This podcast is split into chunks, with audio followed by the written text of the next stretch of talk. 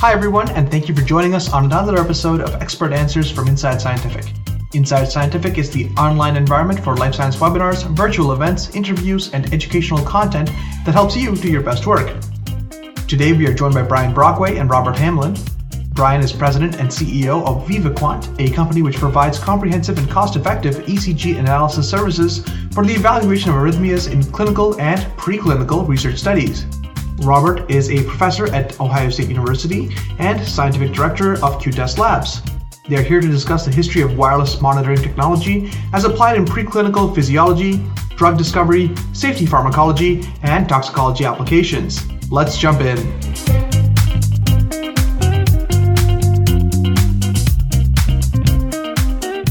We had a question basically paraphrases what is the most Im- important physiological measurement in your opinion that needs to be added uh, to safety testing beyond QTC? You know, very fitting to your your what your finishing point there.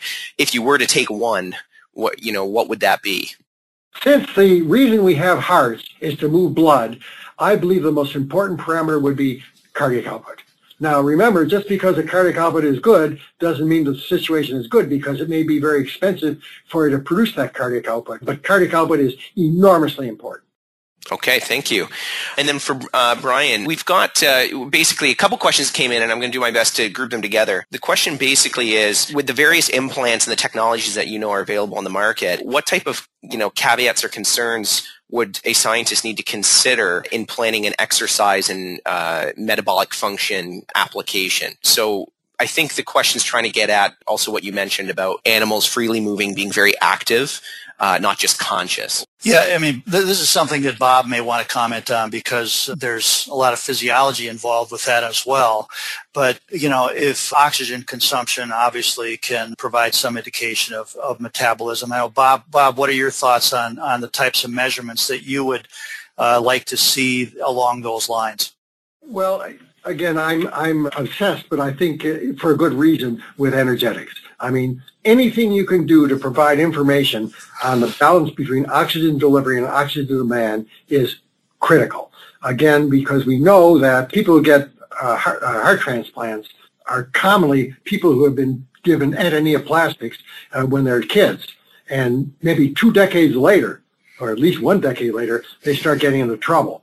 And that's because of energetic imbalance principally. The other issue that, that people forget, and I'm sure glad you brought this up, is lusitropy, ease of filling. It sh- might surprise people to know that morbidity and mortality from heart failure stems 50% from, redu- from inability to generate a forceful contraction and 50% from inability to fill properly. So it's not fair to not look at both inotropy and lusitropy, and those those parameters can be inferred from high fidelity ventricular pressure curves, and of course we now have those available from data science, and they're extremely important to predict those parameters which translate to morbidity and mortality.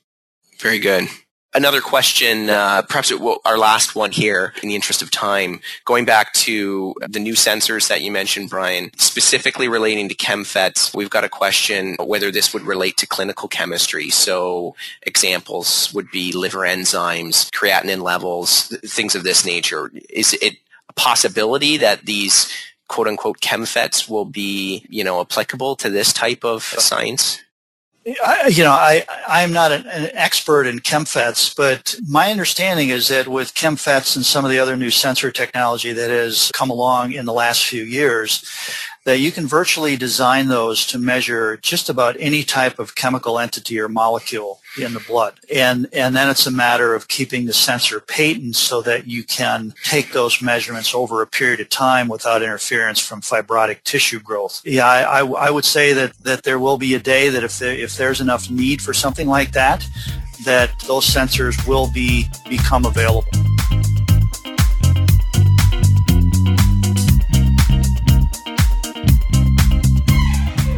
We hope you enjoyed this episode of Expert Answers and that you will tune into future episodes where researchers just like you answer questions about their work and share science.